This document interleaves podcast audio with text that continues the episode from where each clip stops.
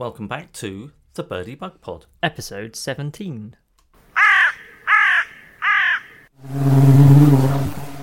So here we are on a lovely sunny day, And still on which makes a schedule. change. Yeah, it does. It's like, obviously, we've sort of skipped spring and gone straight into summer because we had a wet and cold April. Yeah, and it's suddenly really it's nice. really warmed up. Really nice to have some warm sunny weather, isn't it? Yeah, it's good. Um, so, what were you talking about Well, we- today? Carrying on with yet another species specific episode. I think that's three in a row now. And it's do like them, finally, though, finally onto the bug side of the birdy bug pod, although it's a beetle and not a true bug. Um, and we're going to be talking about stag beetles. We are. Stag beetles, a fascinating creature. Yeah, and they are stunning as well. Um, this is very much for the people in the south of the UK rather than up north. Yeah. don't get to see them up And this there. is this is probably more your area of expertise than mine, but I don't think we've done an insect episode yet. no, we haven't. They featured in a few, but this is our Yeah. first uh, episode dedicated to an insect. Yeah. Which, considering the title of the podcast, it's uh, it's overdue. It definitely is. So we're looking forward to that. But shall we just do a quick catch up? Have you got And anything? you'll never believe it, but no, I don't have any catch up. Nothing at all? Um, I've started going for some now that the weather's nice. Uh, morning walks around my local nature reserve, not with a camera or anything, because it's just before work. But it's been nice to see and hear such a variety of birds. And Yeah. as I'm going across the field, uh, you can tell that the insects are finally starting to pop up. So I might need to start taking my camera out. Um, but I haven't done yet, so I don't really have catch up. Well, what I'm absolutely loving now is that sunrise is something like half past five. Yeah, it's which is my favourite time of the day. Um, and of course, now it's not getting dark until nine. Yeah, which means I like that. can start taking a camera out after work, which so would be nice. those evenings um, are now Usable. yeah usable, particularly when it's nice and warm as it is at the moment. But so, as always, I assume you've got some catch up. Uh, I've only got I've only got a little bit, and it's a bit like you. Now that we've had this nice bit of weather for a couple of days, I did go out for an early morning uh, walk on Friday, which was great. I went back to one of my normal little haunts, which is walking down a little part of the river Arun near Arundel, and um, I was literally falling over sedge warblers and reed warblers and reed buntings and the noise they were making in the reeds. Have you heard the chattering Yeah, of a reed and a sedge warbler? Yeah, often when you walk anywhere around those wetland nature reserves, Yeah. it's, It's quite a a dominating fantastic little chattering, scratchy chattering noise, sound. And they're little so- DJs. yeah, they're so noisy. So, had a lovely hour or two walking down the river really early. Um, so it was nice to get back out there, and then I've been doing a fair bit of work with the RSPB volunteer work, which is really nice. And recently, actually, I've just written, which I'm hoping is going to go up on, be used on a specific page on this Kent Planning for Nature network, Which we had Sussex the links in the last episode, but we can always keep sticking Yeah. them in if we want to direct people Uh, there. I've just written a draft article which is being approved by the conservation officers at the moment, all about the nightingale, Oh, that's an which interesting was topic. a fascinating topic. Yeah, and also all about again a bird that's been sort of revered down through the ages for its song and Yeah. inspired poets and authors. Probably more than a lot Oh, of um. Beethoven Yeah. and Keats and Shakespeare and all sorts of uh, iconic um, musicians and po- poets have uh, eulogized about the nightingale. So, but it was also quite a fascinating one again to do. Um, you know about its the threats to the nightingale, Yeah. of which there are many. It's now a red listed bird, and in fact a seriously threatened red listed bird. An episode there. I'd like to do an episode about the nightingale because it's an extraordinary. Not uh, one that I know a huge amount about Hmm. either, so maybe So- that'd be a nice episode. So that's uh, and aside from anything else, I've been really, really, really busy in work. So, um, but managed to get out a few times, and that's great.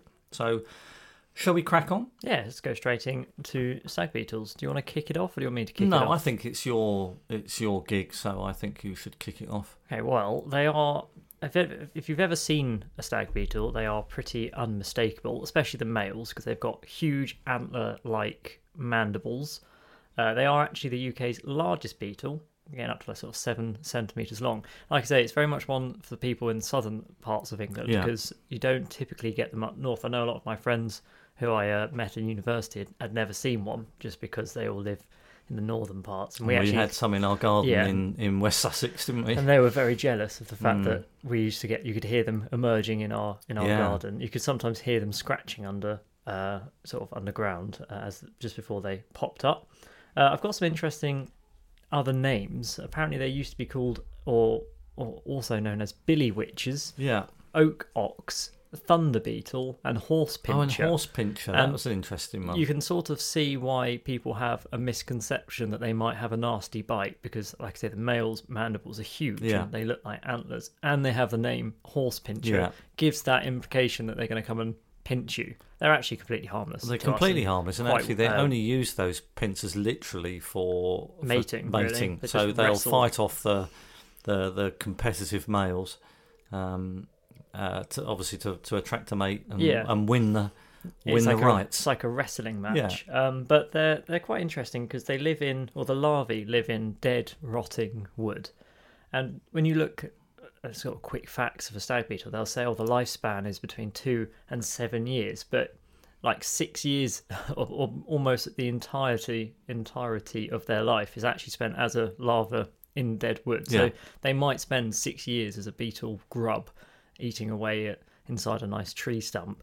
They'll emerge, live for a few months, mate, lay eggs, and then die. And so, Yes, when- I learned that. I didn't realise. I knew that they'd spent a lot of time underground as a larva, but I didn't realise that they'd spent so long and then So spent so little. little time when they actually emerge. yeah, so the larvae, like I say, will, will live in dead and rotting wood, typically of uh, broad-leaved trees. So things like oak trees are a particular favourite, um, but they will also live in beech, willow, and ash, and they don't typically live in coniferous uh, species. Uh, and like I say, it can take up to six years before they pupate as an adult. But the adults will then pop out of the ground or out of the wood um, in around May, and literally the males will go around try and find a female, wrestle Yeah. and throw a competitor to the ground, mate. The the females will lay sort of between twenty and thirty eggs in some rotting wood, and then that's the end of the adult's life. So I did read that they don't actually eat. no, they don't eat proper food. They they do drink quite sweet fluids, so Yeah. things like um, Like tree sap and yeah. decomposing fruit as well. Uh, but they almost rely entirely on energy stores that they've saved as a as a larva. Yeah. So they're really not out. That people sometimes think of them as being a pest, but they're not out eating crops or No, they're or anything actually like that. no threat to No. your garden or your your environment of your Yeah. garden whatsoever. In fact, they're very They, beneficial. they are because they're detritivores. So Yeah. you've got the um, the larvae decaying wood Yeah. and recycling nutrients. Interestingly, though, in the Middle East, I did see that they are considered a pest because the larva um, apparently dig into the root of date plants, Oh, and they can impact the the crop of growing Oh, dates. okay. I didn't So know that. not a thing for us here in, in the UK, but in the Middle East, the larvae are considered somewhat of a pest Yeah. because they damage the, the growth of dates. The larvae are big as well, They aren't are they? big, they fact, do you remember jaws. we had that rotting tree stump in that in, in one of our houses that we lived in uh, some time back? Yeah, and, you can actually um, see into it, can you? Because there's and, lots of spiders. yeah, you in see into it and see see them sort of uh, buried in the wood in all the rotting wood, and they were huge. Yeah, Hmm. they are, they are big, big beetle grubs, and if you do ever see them emerge, they you sometimes see them flying, and you'll hear them if they fly because they make quite a deep sort of whirling sound. They're not very good flyers because they're Quite heavy, yeah. And like most be well, like beetles, um, like all beetles, the insects have two pairs of wings, but in beetles, one of the pairs has evolved into a hard casing called elytra, which protects the, their wings. Which means you've got a very big, heavy-bodied insect with only one pair of functional wings, and they sort of just clumsily lumber about in the Yeah, sky. a bit like bumblebees. I know they haven't Yeah. got the hard casing, but bumblebees don't look as though they should be No. able to fly, do they? Um, both the male and the female can fly, but the females don't typically bother. They will just secrete some pheromones and let the males come to them. So you, if you see them in the air, it is more likely to Yeah. be a male. Uh, they are sometimes confused. The females are sometimes confused with lesser stag beetles, and so They don't have the big um, no, they don't mandibles, have the big, do they? the big antlers, Yeah. and so and neither do the females of, of stag beetles. Um, and so I think that's why they were called a stag beetle, wasn't it? Because their their mandibles look like the antlers. Yeah, and they stags. use them in the same way. Yeah. So you get the stags rutting. Yeah. And the male stag Yeah. beetles essentially rut, where they lock Yeah. jaws and throw each other around. So they are almost like a perfect little insect version of a of a, of a stag, and they are stunning. yeah, Um, they are. but it, it's well, I've got. I know this is normally your job, but I have actually got a little bit of folklore, and I know you. Are you. going to steal well- my folklore section? You mentioned one to me, so I'll leave that one to you. And I don't know whether you've got this one, but Mhm. apparently in classical Greek mythology, it claimed that a famous musician named Cerambus, who played the lyre, if that's how you pronounce it. Yeah, It's like the U-shaped yeah, it's like harp, a sort of harp, isn't it? um, which apparently is quite similar to a stag beetle's antlers. yeah. Um, apparently, he he was rude, this musician, to some nymphs, and so they turned him into a stag beetle. And so Oh, okay. they actually feature in Greek mythology, where some nymphs decided that I, well, I've got a line here, not going into as much detail as that. And in, in ancient Greek mythology, the stag beetle was infamous. Was the infamous metamorphosis of a musician. So, oh, okay. I didn't have that line. yeah. but, So, uh, So they, they have actually featured quite a lot in mythology. If you want to tackle the thunder side of things, I, yeah, I've already they've said got a- ancient associations with storms and were magical nicknamed powers. Thunder Beetle. Yeah, and um, which led them to being both feared and revered. Um, they appeared as talismanic emblems, apparently, in Central Europe. So, for for example, placing a stag beetle on your head apparently would ward off the threat of being struck by lightning. Yeah, which we don't recommend trying. no, and and yet in British folklore, stag beetles summoned thunder and lightning storms, and that scared the wits out of medieval peasants. Apparently, um, who they they also believed that stag beetles flew around with hot coals in their antlers or their mandibles, dropping them onto thatched roofs. Really were troublemakers then. which obviously didn't happen, but they that's what they believed. They would set fire to buildings. But Yeah. um, I've also got that in Germany. They're all they're, again associated with um, Thor and the god yeah, of thunder. God of Thunder, yeah. And there was oh that, that's where the myth comes from. Where if you stick it on your head, uh, it protects you. It's just it's interesting because it's not one that like if I was just to sit, sit and look at a stag beetle, I wouldn't think thunder and lightning. No, I don't know where the things like that. association of that thunder and lightning came about. That I couldn't find that information out. But uh, Yeah, bit- most of the folklore around them became about. Oh, sorry, was based around that. Was Yeah. based around the thunder and lightning part. But um, can't couldn't find much in you know poetry or or, or the written word or the musical word about stag which is a shame, really. which is probably not surprising.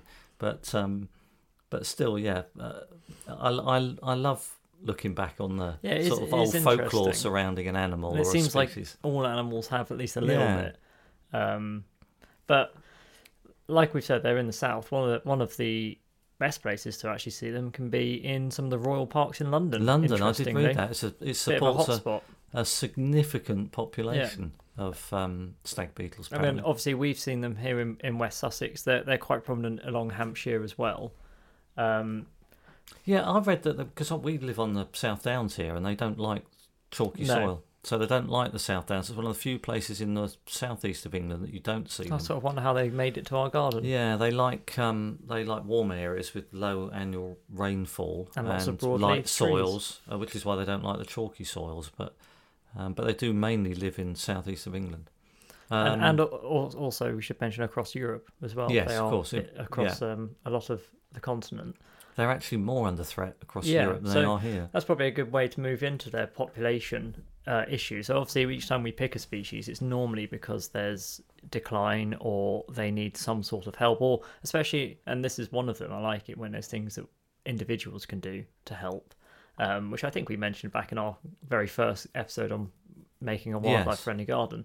Uh, so they are a priority species for conservation in the UK. And they've been in decline, like quite significant decline for the last few decades. Uh, but recently, their numbers have actually stabilised. So it's a slightly more upbeat episode than usual because in, in the last few years, their numbers are gradually uh, yeah, stabilising and, and no longer on that real downward trend. Uh, but they are very much in decline in Europe and red listed in quite a lot of European Yes, and countries. protected here as well now. Yeah, they're also protected from being uh, caught and sold as well, which I found quite interesting. Well, they are here, but Yeah. they're not in other places. There are some places across the world, um, Japan uh, being one of them. Um, and yeah, and they've also there's a few countries in Europe where they've actually gone extinct. They've been reintroduced to a couple quite successfully, which is nice. Um, but the main cause, and this is again a similar trend, mhm. Similar story. yeah, slightly different though. It's um, obviously habitat loss. Yeah. Now their habitat's quite unique. We're not talking about whole wetland or anything like that. It is rotting dead wood, Yeah. and that's been lost as people have sort of decided that what's prettier than a you know overgrown garden or or a park that's a bit wild is nice, tidy woodlands. It's the tidying, isn't it? Yeah, that's so the it's- problem. It's where if trees have been cut down or something, rather than leaving the stump to rot, or everything sort of pulled out, left, and made very neat and tidy. And what they need is a bit of mess. They need that little pile of wood to rot in the corner of a garden, or Yes, often they. Oh, of course, they need this rotting wood that's sort of half submerged in the ground as well and left underground, isn't it? yeah. So uh, if, they, if it's underground, it, it sort of increases the humidity and, and helps the wood decay a bit quicker, which is actually easier then for the larva to consume. Um, so the, the sort of that deadwood habitat has been lost in gardens, woodlands, parks, just as Yeah. people have tidied up. But obviously, we also have broad-leaved woodlands being turned into farmland It- or urban development. yes, it's a change of of um, farmland use as well, isn't it? Yeah. Which is another familiar um, issue that we Yeah. talk about seemingly every two weeks. And the other important thing, which I think sometimes is easily overlooked, is some of our natural woodland has been turned into a forestry plantation. Yes. And so rather than having a nice mixture of tree species and Yeah. again a, a messier woodland floor, you've got very monocultured trees, often Yeah. not native trees either, just being grown for timber. So even when you look and see a nice green space, it's not necessarily a, a, a favourable habitat, not just for the beetles, but for, for all sorts of Yeah. wildlife. When you rather than having a proper mixed woodland, Yeah, there are a number of other issues as well. Uh, they're very prone to being run over by cars in urban areas. Yeah, or stepped on because Uh, they, they do like a stepped on. warm surface, and tarmac does get nice and warm. and, and they're also very vulnerable to predation. And of course, there's been predation from cats and foxes and crows, and there has been. We talked about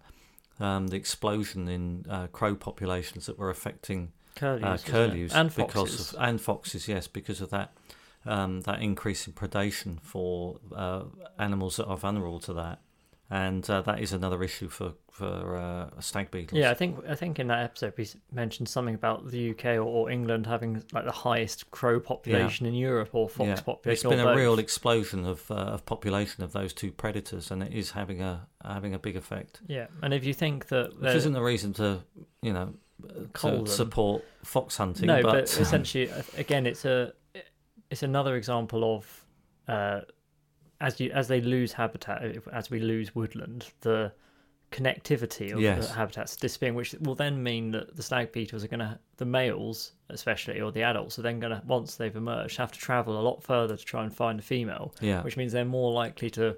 There's a higher risk if they can't just hop across the next log if it's the only habitat available to Yeah. them in the area, and so they're, they're more and, likely and, to and be obviously that exposed. change in habitat as well has had that effect on the increase in predators. And, Yeah, um, yeah, so it's a it it's a completely cyclical thing, isn't Yeah. it? It's that um, that ripple effect of the, the changes of, of urban environments and farmland that are that are changing all aspects from yeah, of course. increased predators, more risk to vulnerable uh, species, Yeah. and so You also typically we're starting to see, you know, increased or, or at least the, the use of heavy insecticides and, and everything like that. It's also not one that's necessarily been studied heavily, but again, it's a bit like in the Swift episode. It's sort of just assumed now that as climate change progresses and we start getting some slightly more extreme or slightly uh, less predictable weather, like this year, for example, we've had a lot of uh, rain.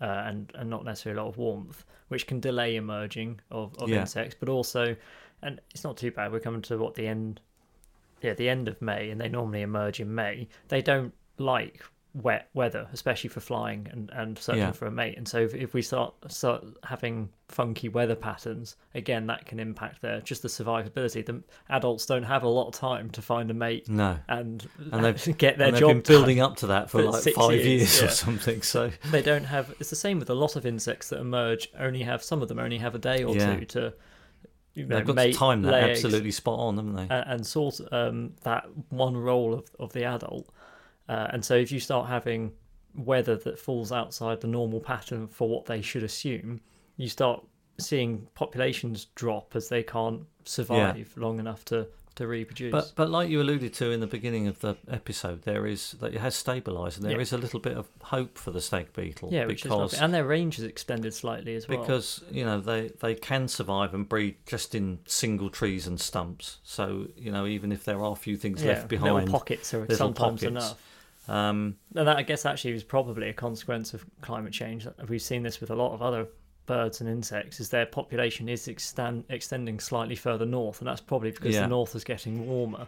I think also there's been a there's been quite a big uh, awareness raised about stag beetles and, Yeah. and actually biodiversity in, as a whole, and I think people are becoming more aware. And I think as you know, the more people are uh, uh, sort of educated by the fact that this beetle is an absolutely an incredible animal mighty. and not of any threat in any way, shape, or form. Uh, There is Um, something quite magnificent about a big beetle. Stag beetles in the UK. When I was in Arizona, we had the big um, rhinoceros beetles that have a big oh horn. yeah, they're huge, aren't they? and I had it on my hand, and it's just.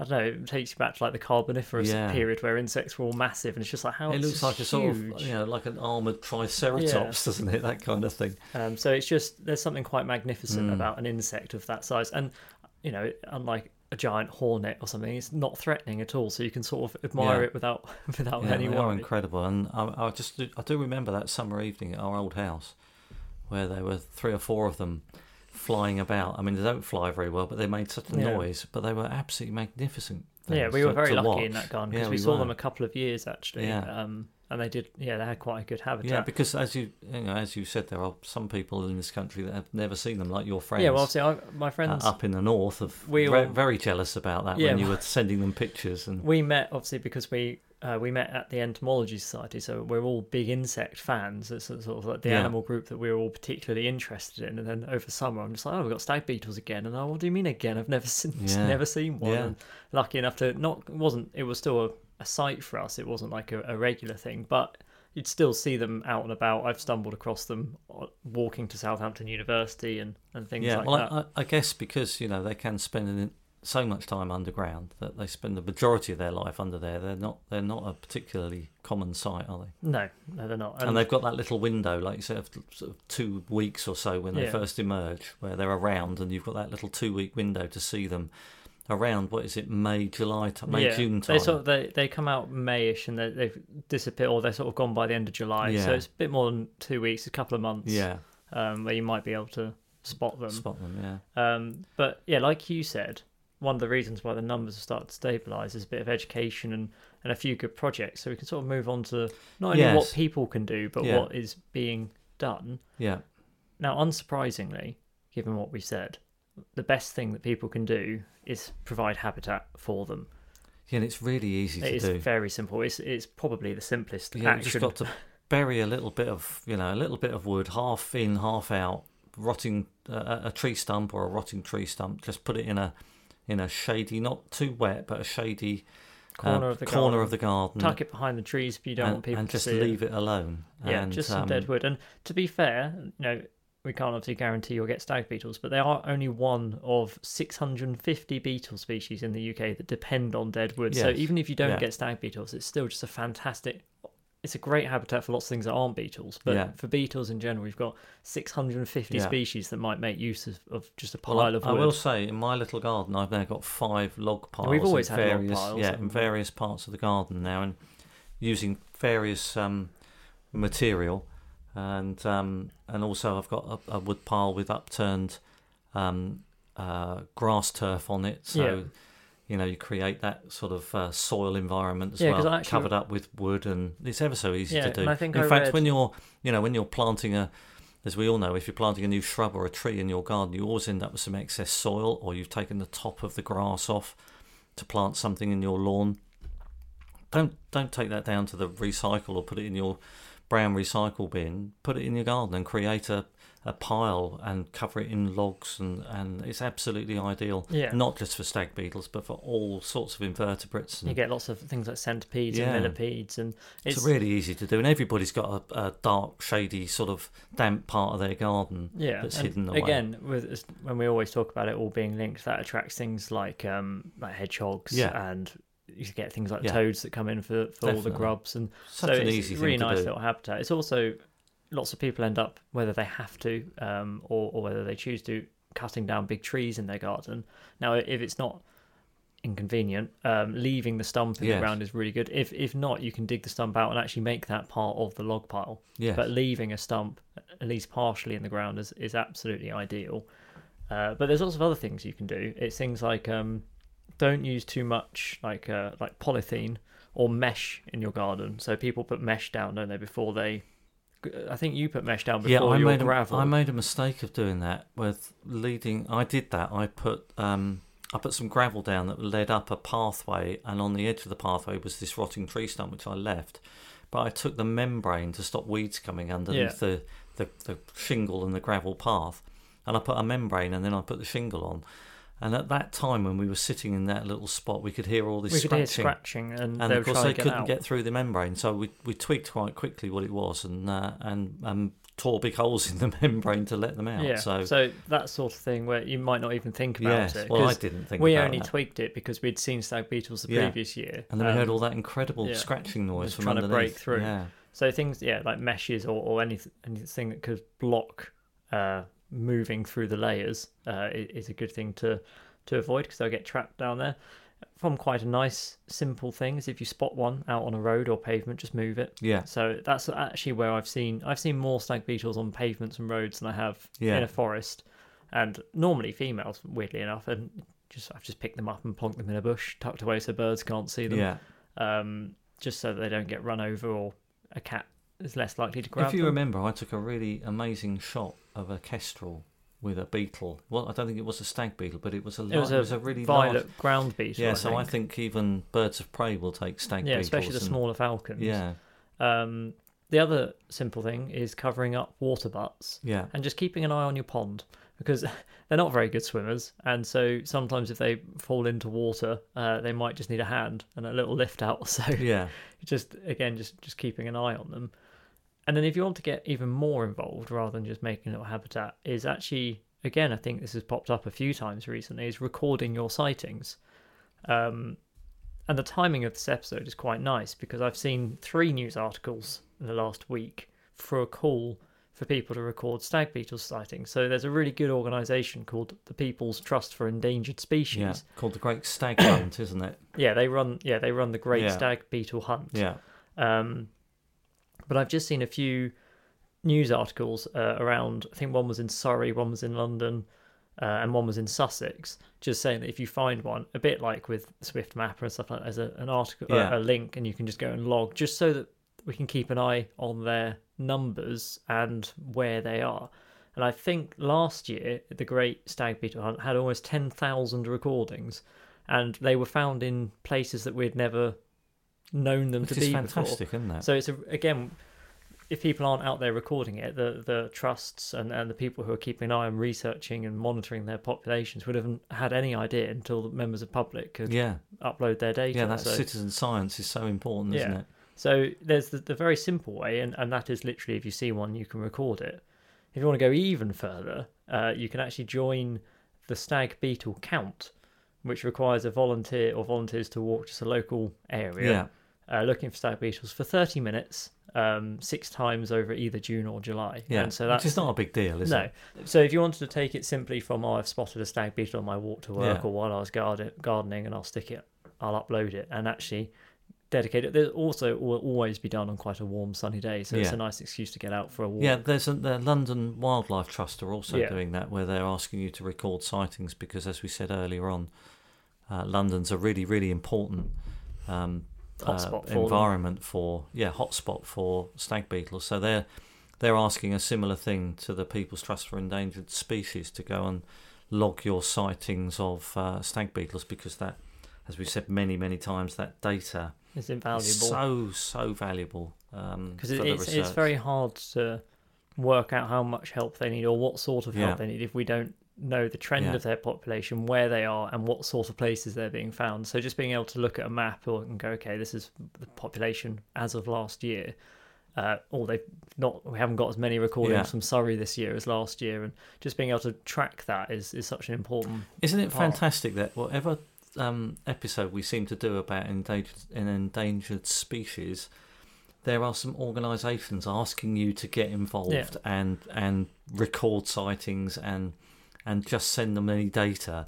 And here we are talking about stag beetles, and there are sites there saying, "Please come on, record your." Yeah, it's great. I love that. Yeah, so I think it is. There's been a slight resurgence in the last few years of the general interest in wildlife. I think obviously we had the Wild Isles documentary, which has helped. But in general, there's been a few David Attenborough documentaries the last couple of years, and there's there's been a bit of a real boost for, for just the general public caring yeah, about because we did it even with seagrass. Yeah. you know, There's people. people out there dedicating time Oh, just it's to incredible. put in the seagrass seeds. yeah, Uh, but they the also coast. want if you've seen it, you know, if you see Yeah, it while you're it. swimming in the sea on your summer holidays or whatever, then record it. I know. think because, like I said, the, the, the there's an awareness now that the general public, the people who aren't necessarily involved in the research, care. yes, And there is no better way of obtaining such widespread data. You can't hire thousands no, of you just, you just can't get the resources to do to, that. to can you? collect data across the entire country Yeah. consistently. Whereas it's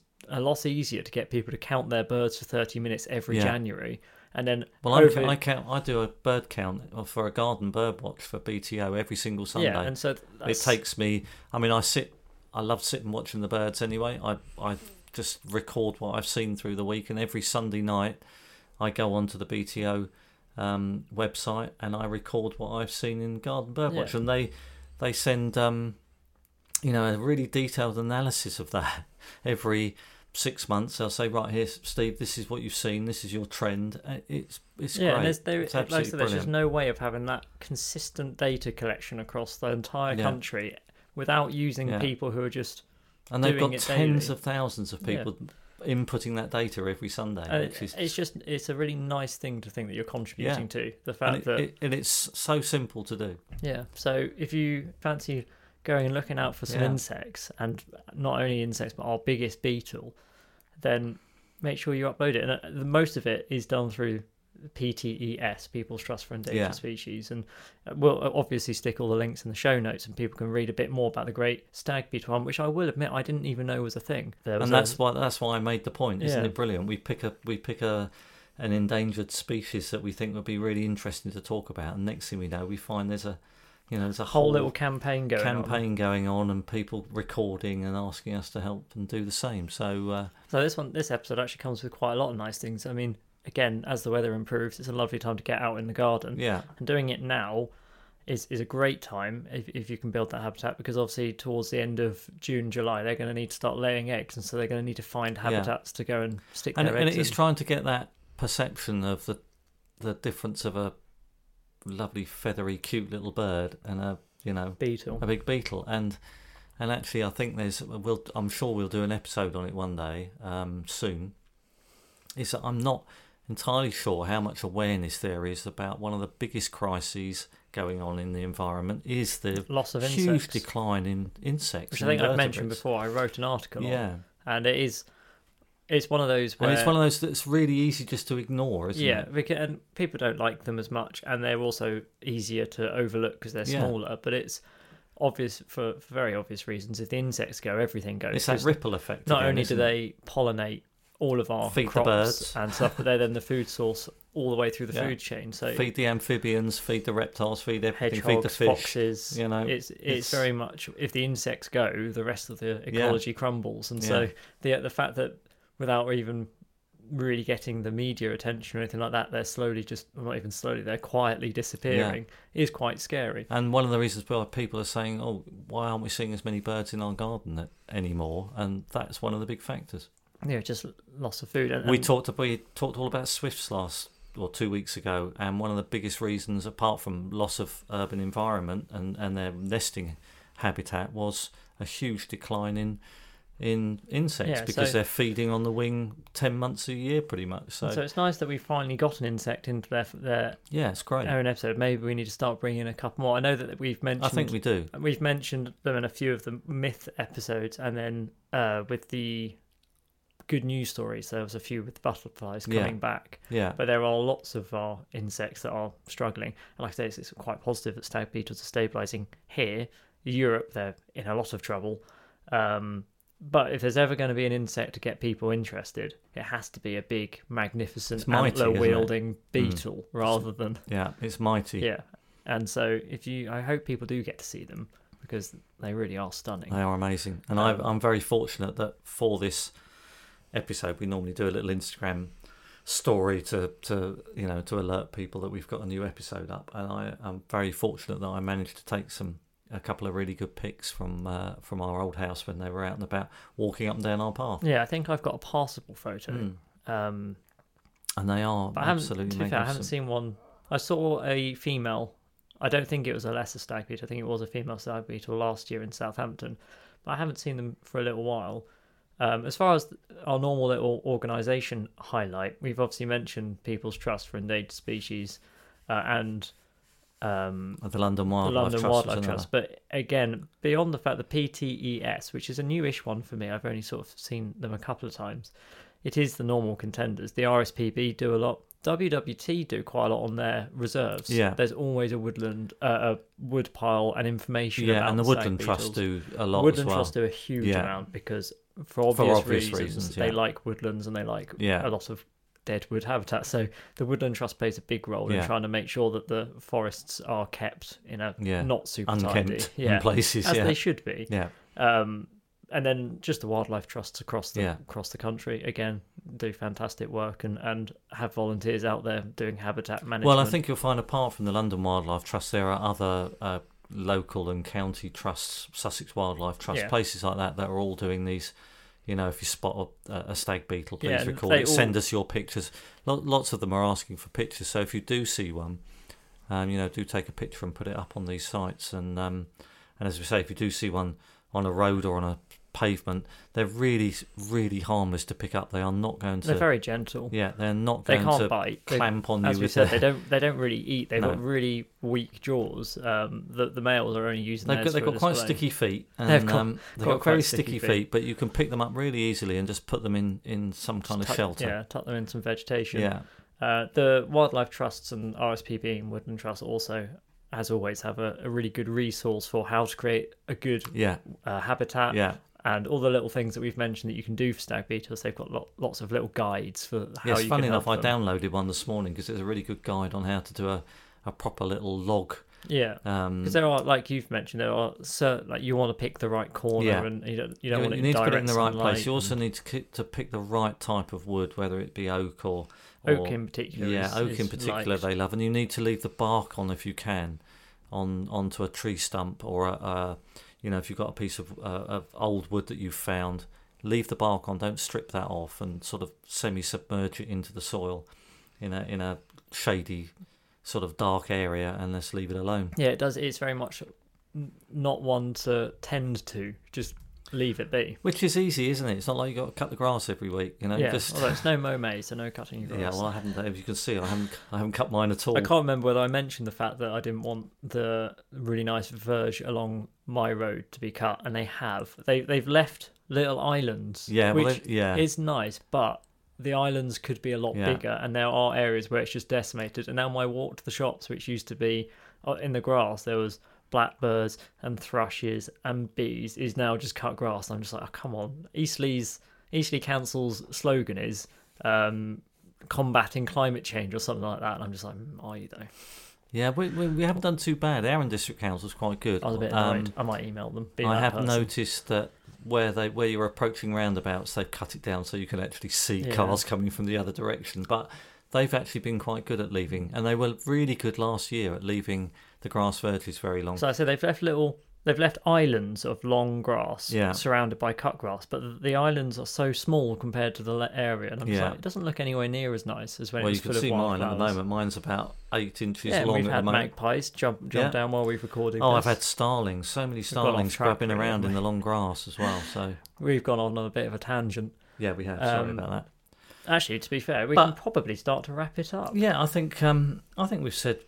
Well, I think we've covered pretty much all there needs to be covered about this amazing So little the main creature. takeaway is make a log pile. Uh, don't put a stag beetle on your head to protect you from lightning, um, because it will probably not help. And they've got sticky feet, so you won't and get they're off your and head. they're really not going to harm you in any way, shape, or form. and just keep an eye out for them because they They're also not going to harm your your plants or your trees in your garden in any way, shape, or form because they only they only thrive on rotting ve- vegetation and wood. So Yeah, and I do hope you get to see one fly because it is quite funny. it's noisy as well, isn't it? they do struggle. Hmm. It's just a bit heavy. That's something I regret actually is I never got one in the air in on a photograph, which I really wished I had. Anyway, I'm I'm working really hard in this garden to like I say I've got five wood piles at the moment, and I'm going to adapt a couple of them a little bit more on the basis of what we've just said there about submerging more wood into the ground, into the into the soil, and Yeah, just very covering up. quickly, one of the reasons why that's so beneficial is it helps fungi grow, and the stag beetles quite like fungi, and a few. Uh, I think there's like is it white rot infection, and it again just makes the wood damp and soft Yeah. and more decayed, and so it's an even easier food for the uh, larva to consume. So it's actually quite good to to get some fungi in there, which we And also, if you've never seen a, even a picture of a stag beetle, go and check it out because it's absolutely well, you'll incredible. see it on our Instagram, won't you? Well, of course you will. That's a good point. Yeah. Yeah, of course you will. You'll see, in fact, the picture I took. Exactly. Right. So right. Okay. hope, hope, you've hope you enjoyed something. that. And uh, we enjoyed it. as always, and like I said, I've come away. I felt like a species I knew quite well, but even I've learned. I did, had no idea about the mythology behind them. No, I've definitely learned a little bit about stag beetles. and I didn't know they lived great. so long, at seven years. Uh, but we'll catch you in the next episode. Yep. And uh, thanks again. Thanks, Thanks, very listening. much for listening, and we'll catch you next time. Bye. Bye bye.